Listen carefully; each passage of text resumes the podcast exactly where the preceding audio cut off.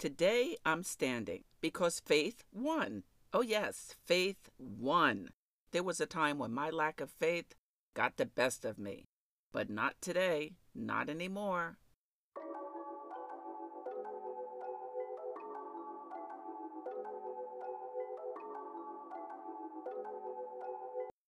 Hello, everybody. This is Sharon from In Sharon's Heart, and welcome to today's devotional for Sunday, March 4th, 2018, which also coincides with my latest In Sharon's Heart blog post. Today's message is titled Faith Won. You know, there was a time when I just wallowed in my grief about certain events that happened or didn't happen in my life. And my lack of faith about how God could and would change in my life was getting the best of me.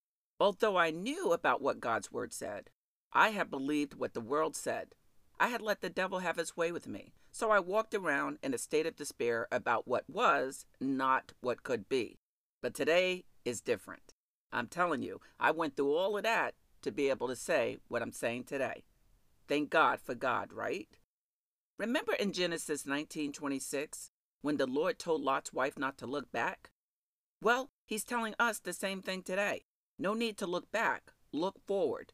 And I'm standing today to tell you to do better than I did. I've come to tell you to walk with your countenance up, your spiritual expression up, not down. Don't walk in weakness like I did. Walk with the powerful spirit the Lord has placed in you. 2 Timothy 1 verses 7 and 8 says, For the spirit God gave us does not make us timid, but gives us power, love, and self discipline, self control. So do not be ashamed of the testimony about our Lord. That's 2 Timothy 1, verses 7 and 8.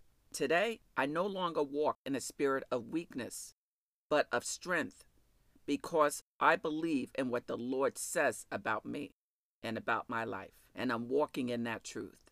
Faith won, and it's winning for you too when you believe the power that the Lord has given you over your life. Believe it and walk with your head up. The Lord is not finished with you. Oh, you have power. Stay encouraged, everybody.